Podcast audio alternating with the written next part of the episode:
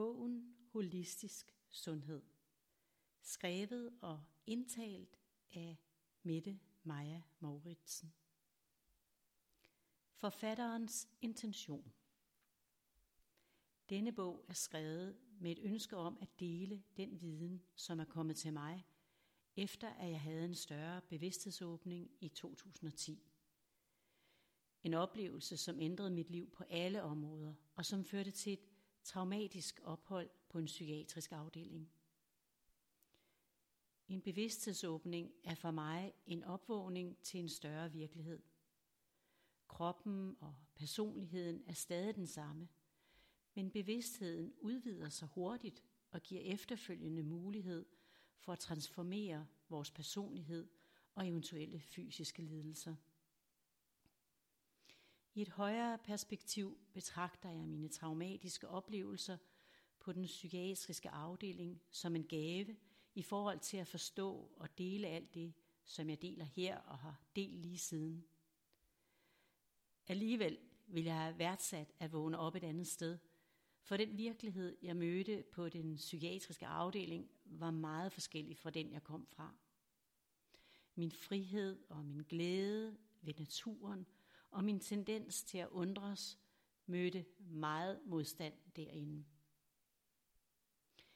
I det øjeblik, jeg krydsede tærsklen til den psykiatriske verden, blev stort set alt, hvad jeg udtrykte, betragtet som unormalt og som tegn på en psykose. Forskellen var, at jeg var uhyre vågen og opmærksom på det, der foregik omkring mig, og jeg var socialt velfungerende. Jeg undrede mig samtidig over, hvad der var hent, og ved den nye klarhed og det flow af energi, som jeg mærkede i min krop. Jeg fortalte om min oplevelse til lægerne. Samtidig vidste jeg, at hvis jeg fortalte om en overnaturlig oplevelse, ville jeg blive vurderet som værende psykotisk. Men i mig var der en ukendt og kraftig tilskyndelse til at fortælle sandheden min sandhed. Jeg blev absolut ikke mødt, hverken af psykiaterne eller af min daværende ægtefælle, som også er læge. Som følge af deres angst for det ukendte og deres urokkelige overbevisninger om, hvordan livet er i et andet menneske, og deres ønske om at kontrollere, blev jeg tilbageholdt uden lægelig begrundelse i seks uger. Når jeg bad om en begrundelse, blev jeg mødt med tavshed og ignorance. Jeg var chokeret og følte mig ydmyget og vred. På den anden side troede jeg i min naivitet, at de ville vågne op og se mig og lytte til mig. Derfor tog det mig næsten fire uger, før jeg indså, at jeg måtte bede om en patientrådgiver for at få min sag for patientklagenævnet som bestod af nogle eksterne og uvildige læger, som mødte op i afdelingen. Der fik jeg om sider min frihed. Jeg var tæt på at miste mig selv. Min tillid til andre mennesker og det psykiatriske system var rystet uden lige. Opholdet på psykiatrisk afdeling føltes som at være et fængsel. Et fængsel, jeg meget bevidst har undladt at sætte mine overgrebsmænd i efterfølgende. Jeg tror på kærlighedens veje, og at menneskerettigheder kommer før ideologier. Derfor står jeg frem med min historie, også fordi jeg længe efter bar skammen for det, der skete, selvom den hverken tilhører mig eller andre. Den skam, der stammer fra skamfulde handlinger – udløst af angst og ønsker om magt og kontrol over det ukendte og mystiske. Handlinger, som har stået på gennem menneskets historie og som stadig finder sted. For mig er det de uværdige handlinger, vi skal tage afstand fra, frem for personerne bag dem. Og det kan vi blandt andet gøre ved at bringe historierne frem i lyset. Jeg ved, at min historie er værdig til at blive fortalt. Jeg ved, at den sande kerne i et hvert menneske, bag alt, hvad der synes rigtigt og forkert, er kærlighed. Den kærlighed, som vi blev født med, og som stadig eksisterer, hvis vi ser hinanden i øjnene og lytter til hinanden. Bogen handler både om vores individuelle og vores fælles velbefindende. Og så stiller den spørgsmål ved nogle overbevisninger om sygdom og sundhed, som vi er blevet opdraget med i den naturvidenskabelige tidsalder. Bogen er også en mulighed for at slippe skam og skyld for mennesker, der har oplevet noget tilsvarende. Jeg tror på, at vi gennem genkendelse af svære fællesmenneskelige følelser og oplevelser kan sætte hinanden fri langt hen ad vejen. Jeg elsker min familie, og jeg er lykkelig for, at mine børn er vokset op til de kærlige mennesker, de er, og de har fundet deres egne veje i livet. Jeg har længe ønsket at vise dem, at det er muligt at leve med angsten for det uvisse. Den angst, som vi alle møder på den ene eller den anden måde fra tid til anden, og som vi reagerer forskelligt på. Nu ved jeg, at jeg kan kun følge min vej, og så kan jeg elske, anerkende og værdsætte dem.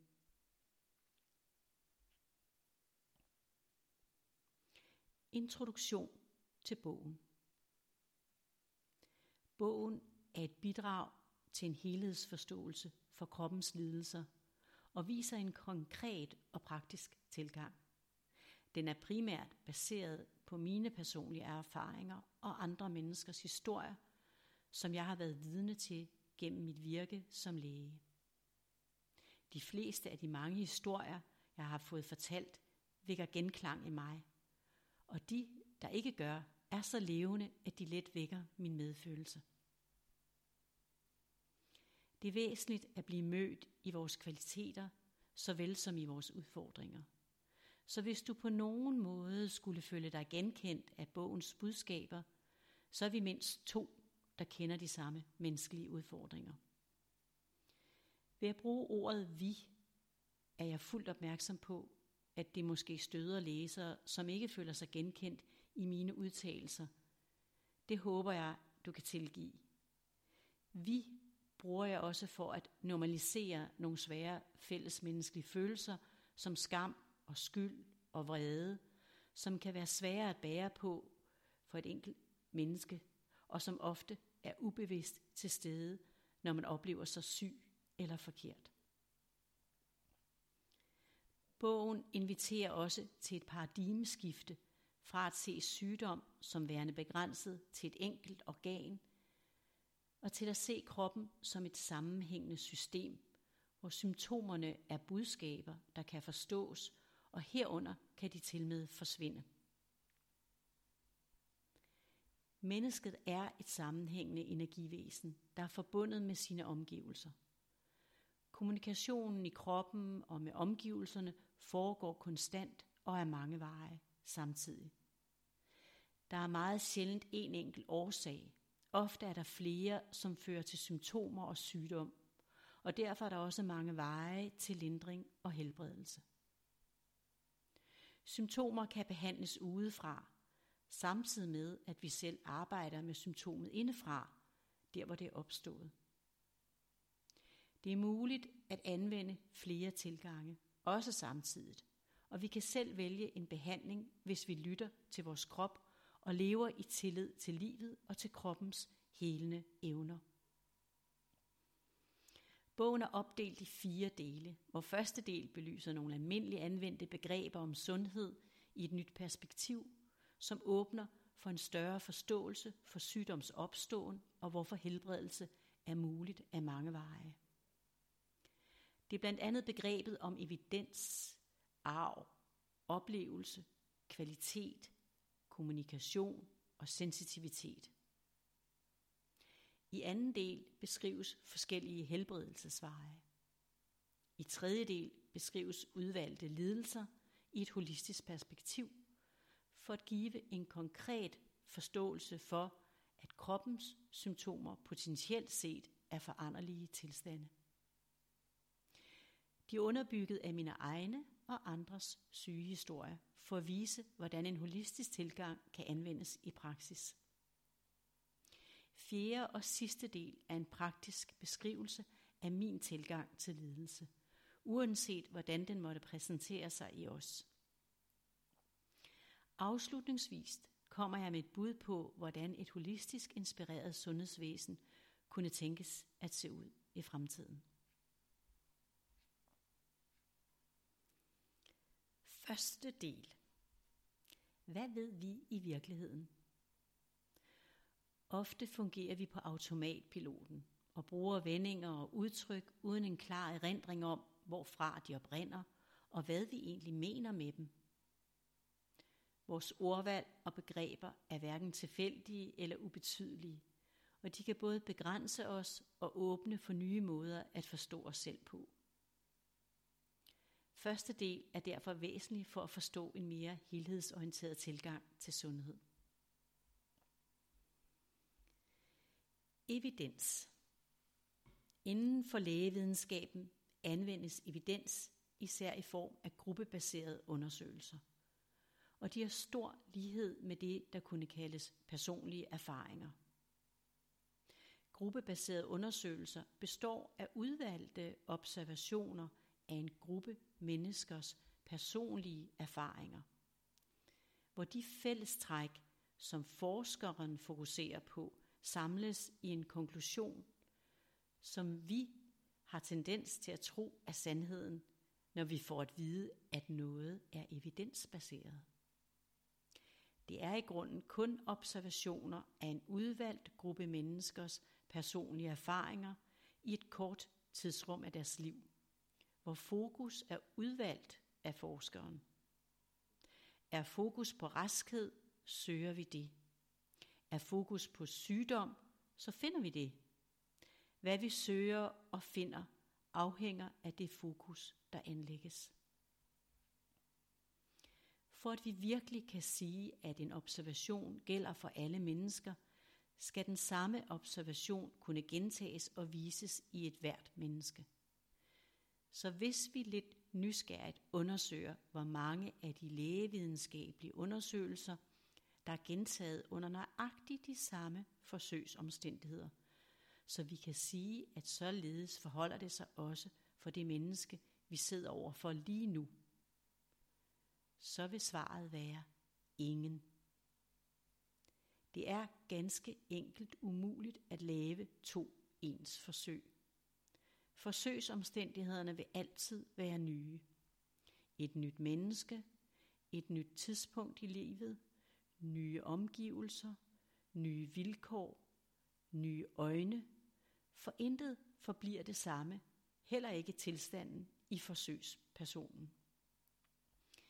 For i sandhed at kunne sige, at en behandling er den rette, frem for en anden, må vi kunne føre det omvendte bevis. Med andre ord, hvis en person bliver helbredt af en behandling, må vi også bevise, at vedkommende ikke vil blive, blive helbredt uden denne behandling, eller ved enhver anden behandling eller tilgang. Det er umuligt at bevise, da forsøgspersonen ikke kan deltage i to forskellige forsøg samtidig.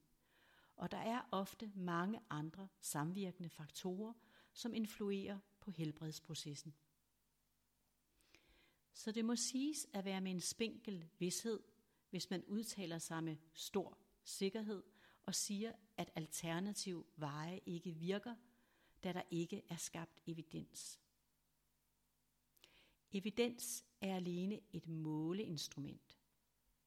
Anvendes andre metoder, får vi naturligvis andre resultater. Så evidensbaserede undersøgelser er ingen garanti for sundhedskvalitet i det enkelte menneske. De fortæller kun noget om det fokus, forskeren anlagde på et givet tidspunkt. Så hvorfor læner vi os mund så blindt op af evidensen? Og hvad er fordelene og ulemperne ved at referere til evidens og den naturvidenskabelige bevisførelse? Evidensbaserede undersøgelser anvendes til at underbygge teorier og tage udgangspunkt i nogle forudsætninger, som er bestemt af forskeren. Ændres forudsætningerne, kan evidensen ændres. Så hvad er forudsætningen for evidensen? Inden for lægevidenskaben er forudsætningen, at både læger og patienter tror, at undersøgelser, der er lavet på en gruppe mennesker, kan overføres til et andet menneskes aktuelle livssituation. Men selvom vi har de samme organer, så afhænger vores velbefindende helt ned til det enkelte menneskes unikke organ af den livssituation og de omgivelser, man befinder sig i på et givet tidspunkt i livet. Den gruppe af mennesker, der ligger til grund for den undersøgelse, som der refereres til, har hver deres fortælling og livsomstændigheder, og deres livssituation har til med ændret sig, siden undersøgelsen fandt sted. Så i virkeligheden passer de oprindelige forsøgsresultater hverken på dem eller andre mennesker, der hvor de er nu i deres liv. Hvorfor bruger vi så evidensen? Jeg tror, det handler om flere faktorer, såsom kontrol, styring, vanetænkning og ansvarsfordeling. Ved at henvise til evidensen kan vi let overlade ansvaret til andre og glemme at søge svaret i os selv. Måske fordi det er lettest og hurtigst, og måske fordi vi aldrig har lært andet. Når alt kommer til alt, så er det vores krop, og vi kan lære at mærke, hvad der føles godt, og hvad der føles mindre godt. Også selvom vi måtte have glemt det i vores anstrengelser for at finde svaret uden for os selv eller i evidensen. Symptomet opstår i vores krop. Der er ingen, der har puttet det ind i os, og det starter sjældent som et lyn fra en klar himmel. Der er altid en forhistorie, selvom vi ikke lige kender den. Ofte har vi i vores travlhed glemt at lytte indad og tage højde for vores eget velbefindende. Kroppen reagerer med et symptom, som tiltrækker vores opmærksomhed, fordi der er noget, vi skal forholde os til og måske ændre på, så vi kan leve videre på en ny måde med eller uden det oprindelige symptom. At forstå kroppens symptomer som budbringere forudsætter en ændring af vores vanlige måde at tænke på. Lidt som at vende en pyramide på hovedet. Hidtil har symptomet været noget, der absolut skulle fjernes, og helst hurtigst muligt. Her betragtes det som en hjælp til at forstå noget dybere i os selv, som vi kan forholde os til, og som vi kan vælge at få fjernet om nødvendigt. Vi ved bedst selv, hvordan vi har det, også bedre end et prøveresultat. Vi kan bruge lægen og andre behandlere til at hjælpe os med at undersøge og forstå vores symptomer – vores væremåder, adfærd, tankemønstre og følelsesmæssige reaktioner, sådan som de kan vise sig i de kropslige symptomer. De kan i bedste fald også hjælpe med at lindre symptomet. Det kan fortsat indebære at få foretaget relevante undersøgelser og behandlinger, som giver mening for os, imens vi arbejder videre med det, der skal ændres i vores liv, i det ydre som det indre. Det kan være godt at slippe troen på, at vores sundhed kan styres og kontrolleres udefra, selvom vi fortsat kan gøre brug af vejledende hjælp derfra. Fordelene ved evidensen er, at den kan give en følelse af, jeg er ikke alene. Der er andre, der har det lidt som mig. Og en opfattelse af, der er nogen, som ved og tager ansvar. Det giver ofte ro i sindet og tryghed for en stund. Sidenhen kan det være for uroligende at opdage, at det endegyldige svar er svært at finde. Det er uholdbart i længden at læne sig alene op af de andre menneskers erfaringer, også selvom det måtte være gennem evidensen. Hjælpen udefra ligger i at blive set, forstået og omfavnet som det unikke menneske, man er. Det er ofte muligt at indfri til fulde. Det er ofte umuligt at indfri til fulde, medmindre man bliver et med det andet menneske. Vi kan kun gøre vores bedste med den største medfølelse, vi evner. I praksis kan evidens bruges på følgende måde. Hvis et menneske møder op med ondt i ryggen, er det godt at vide fra evidensen, at der er visse sjældne symptomer, som kan udvikle sig i en retning, der kræver akut indsats. Hvis rygsymptomet alene behandles ud fra evidensen i forhold til, hvad der kunne risikere at indtræffe, kan det fjerne fokus fra den aktuelle patients udfordringer. Lindring af symptomet her og nu kan være yderst værdifuldt. Det er dog sjældent tilstrækkeligt i længden. Lægen kan gå bag om symptomet og evidensen og spørge ind til personens individuelle belastninger, såsom arbejdssituation, økonomi, traumer, boligsituation, familie og parforhold med mere. Det åbner for et større perspektiv, som vanskeligt kan behandles med lægens vanlige metoder. I lægens og patientens magtesløshed bliver løsningen ofte at undersøge og behandle det konkrete fysiske symptom. På den måde kan læge og patient komme til at danse rundt om de udløsende årsager, som findes i patientens indre og, og i dennes livssituation. Det kan også føre til en uhensigtsmæssig odyssé af undersøgelser, som både kan belaste patienten og sundhedsvæsenet. Det kan være befriende at behandle de fysiologiske forandringer i kroppen. Det kan være mindst lige så befriende at søge en personlig forklaring på, hvorfor de er opstået. Glemmer vi det, kommer symptomet ofte igen, eventuelt andet sted i kroppen. Det kan føre til et presset sundhedsvæsen og en utilfreds patient, og lægekunstens gamle visdom om at vente i tålmodighed sammen med patienten, indtil lidelsen går over, ser ud til at være gået tabt. Mange patienter ønsker heller ikke længere at være eller forblive patient. Den oprindelige betydning af ordet patient er at vente i tålmodighed. Det er væsentligt at begynde at forstå, hvorfor ryger, drikker, overspiser, overmotionerer, overarbejder, ja misbruger vi os selv og hinanden på forskellig vis.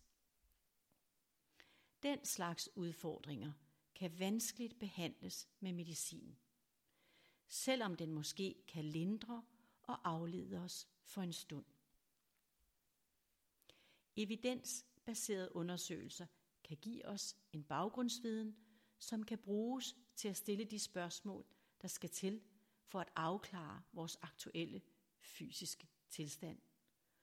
Den kan også fjerne fokus fra os selv, der hvor nøglen til sand velbefindende ligger gemt.